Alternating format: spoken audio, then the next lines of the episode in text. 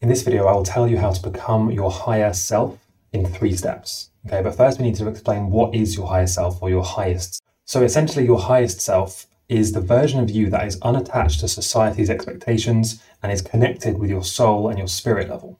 You could call this something like being connected with source, but really, when we say these things, connected with source, connected with your higher self, they really all kind of mean the same thing. They mean your connection through your avatar, through your 3D body, back up to where you essentially came from or what you ultimately are.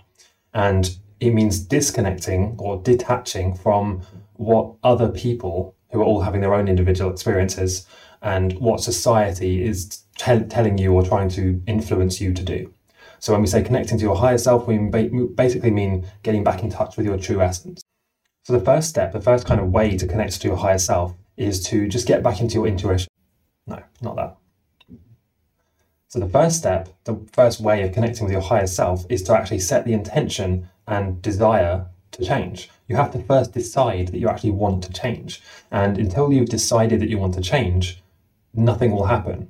So this is where a lot of people go wrong. They say, "I need to connect with my higher self. I want to, you know, uh, connect with Source, become God realized, or whatever terms they give it." But they don't truly want it, and without really wanting it and setting that strong intention, nothing's going to happen. It's like you've all been around that person who says, "Okay, when January comes around, I'm going to start. I'm going to join the gym. I'm going to get fit. I'm going to go, you know, get healthy." And then by February, they've stopped and it's usually because they didn't really want it. They didn't actually care that much. They just kind of wanted it. So you first really need to set the strong intention if you want to. And this is something that I can't force you to do. I, I can't make you want to do it. But if you do want to connect with your higher self, you have to really decide that you're going to do it. You can't just be kind of blown around like a feather. Like, oh, I kind of want it. And then, you know, I'll try this, try a bit of meditating. But that's kind of hard. And and then just give up. If you do that, it's not really going to happen.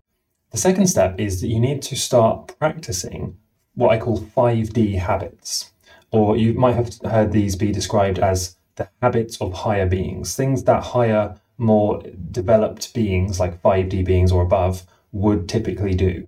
So, some of these habits will be things like mm, be mindful of your breath and the way you're breathing, breathe deeply and fully, and not in a shallow way up in your chest. Another one might be to trust yourself more, trust others more. Another 5D habit would be to really watch the thoughts that happen in your mind. Watch the way you talk about yourself and other people, especially yourself, because we are actually our biggest critic. So the things we say about ourselves inside our head usually is not positive things. So be really mindful of that because a 5D being would essentially, they would not have that negative self. Be gentle with yourself, affirm the things you do want and then stop focusing entirely on the things you don't want. This is a really big one.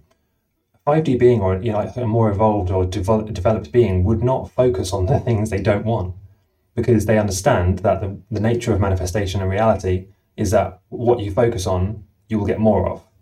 So this is a recurring theme you've probably guessed on you know on this channel. I constantly remind you about this. The things you focus on is what you'll get more of. So do the 5D thing and just focus on what you do want instead of what you don't want. So, step number three is that once you've set your intention and you've started building up 5D habits, you need to actually, from an unattached space, right? So, unattached to the outcome, you know, even if nothing happens, you're still going to do this. You need to start taking action on the things that you can actually change. So, this, and we're still talking about how to connect to your higher self, okay? yes, there are there is some action involved. You need to think think and intend something, and then you also need to do something. You can't just sit around waiting for 5D to roll up, or you know, waiting for your higher self to just beam down a connection to your to your soul or whatever. You need to actually do something. Okay. There's no free energy in this reality. You need to divert the energy that you are currently spending on, let's say, uh, procrastinating, being negative doing bad habits, let's say thinking negative things, divert that energy to what you want. The energy is already there and you're already spending the energy on something. So if you're living a life currently which you don't enjoy, you are spending your energy, your focus on that thing, which is helping to create it and keep it there. So just divert that same energy into what you want. And this goes with thoughts, but also with actions. So you need to start taking that energy and taking inspired actions in the direction that you actually want to go.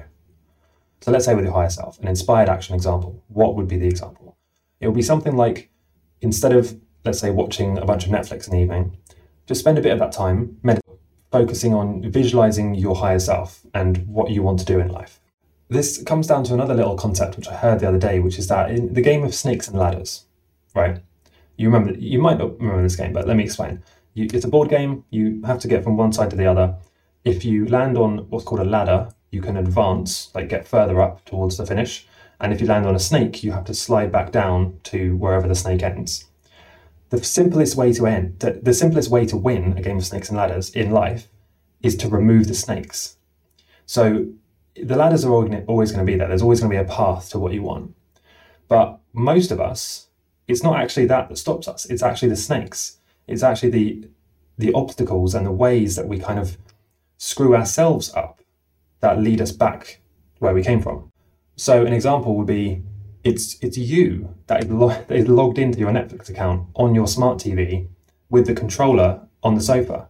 You've done that.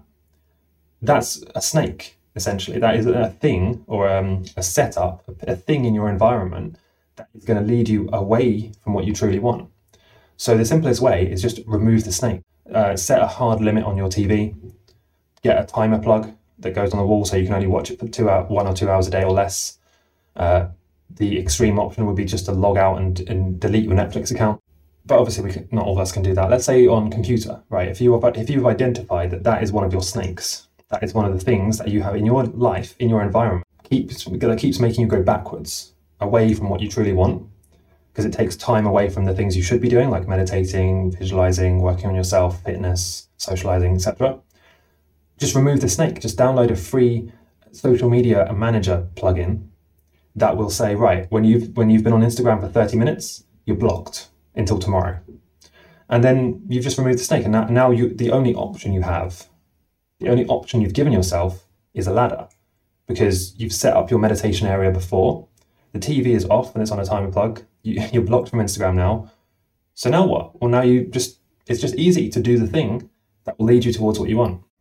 By the way, we talk a lot more about this stuff in the Freedom Tribe, which if you haven't checked it out, it's my private community for you guys. We can, you know, have more of an interaction there. I make private videos to kind of answer your questions and we go through stuff. The link is in the description, or just go astralhq.com slash freedom tribe and check it out. And leave a comment letting me know what stage you're in and why you want to connect to your higher self.